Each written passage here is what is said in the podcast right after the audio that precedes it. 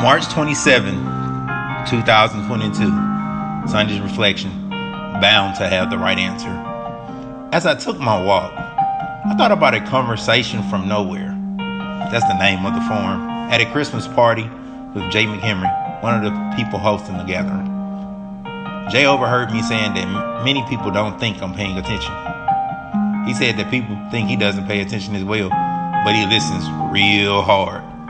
I couldn't help but chuckle when he said that. I was like, man, that's pretty funny.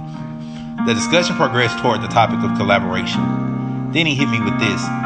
If you get everybody in the room, someone's bound to have the right answer. Simple yet profound advice. Fast forward three months. My school received the results of the district benchmark. They weren't favorable. No matter the outcome, it's a data point. You evaluate, you address, you attack. The next day, we sat in a room, literally, put our heads together and mapped out a six week plan for STAR, State Assessment Preparation. Our ELA, English, English Language Arts team, has several talented interventions on the roster, so we were split amongst grade levels to specialize. I was given fourth grade to go along with the same fifth graders that I've been pulling for six weeks. It goes without saying that I'm pumped. I feel that I've been threatened with a good time. It's the fourth quarter, STAR season. I got the rock, and I'm about to put points on the board. To make sure that happens, I plan Friday night, Saturday morning, and night. I already created character analysis lessons and wrote the entire six week plan for fourth grade. Hope to finish fifth today. Doesn't like crunch time. In June, the score the score will populate. When that time arrives, I firmly believe that it will show that we had the right answer. I leave you with one thing. What should collaboration look like? Share your answers. Be phenomenal, Mr. Short.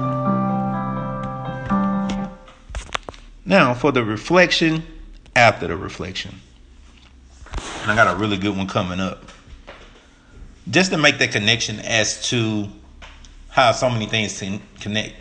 A couple weeks ago, I wrote about, um, I think it's, uh, I messed up her name, Betty May Tate, uh, my mentor, Alan Tate's mom. And it's ironic that he's actually friends with the McHenry family. And the fun, the funny part is, I remember I asked him years ago, "Hey, do you know the McHenrys?" It's like, "Yeah, we only been friends for like the last forty years." I'm not hundred percent on this, but I think they're some of the founding members of the church that I attend. Now, to go to the part about collaboration, anybody that knows me knows that I'm very time efficient. Everyone knows that, but I hate meetings, like hate them. The reason being is that normally it's like one person talks 75% to 90% of the time. You normally hear a lot of I do this and I do that and I do this and I do that, and people try to dominate to look like they're the rock star of the situation. I just sit there like, oh, okay, what are we gonna do? All right, cool. And that's normally how I am. Like, all right, cool. I'm gonna do what I need to do anyway. But all right, cool. You, you get to talk. So you just keep it moving. So I've always found like the best collaboration is when it's impromptu. It's like when you and a person just in a just walking by each other. Hey, check this out. Or somebody gives you a quick little blurb. I can think my first year, the principal coming in and telling me, "Hey, let the kids work a little bit." When I was kind of doing too much direct instruction, or the leadership coach coming in and talking to me about group is quick. It wasn't even like a long conversation. It was like, hey, you got too many low kids together, mix them up, high, medium, low. So I immediately reshifted my room. It was a quick fix. So it's not always about like sitting in a room and some big discussion and all this formal stuff. The best advice you get is just like impromptu, or somebody giving you a quick little dose or a quick little sage advice, same as what Jay gave. Similarly, I, kn- I know my old assistant principal, Miss Day, she told me don't convict kids before they're guilty. So don't go around if you're having trouble with a student already just thinking they've done something wrong before they've actually done something wrong. So these are all things that I've taken in throughout my career from people telling me to watch videos. Hey, go to Eric Edu to for research. All these things are things collaboratively that it probably took a total of 10 minutes for me to learn this information, but it was incredibly impactful. So, but at the same time, what Jay said about collaboration is so important and he probably didn't think it was that deep at the time to me as far as saying it to me. But the thing is, is right when you get everybody in the room and everybody gets a chance to say something. Somebody bound to have the right answer, but we, as we know, we don't always get to the right answer because one person dominates the situation or one person gets deferred to, And it's like, okay, they're the only one with the answer instead of just asking all five people or 10 people in the room. Somebody bound to have the right answer, but you don't give them a chance to.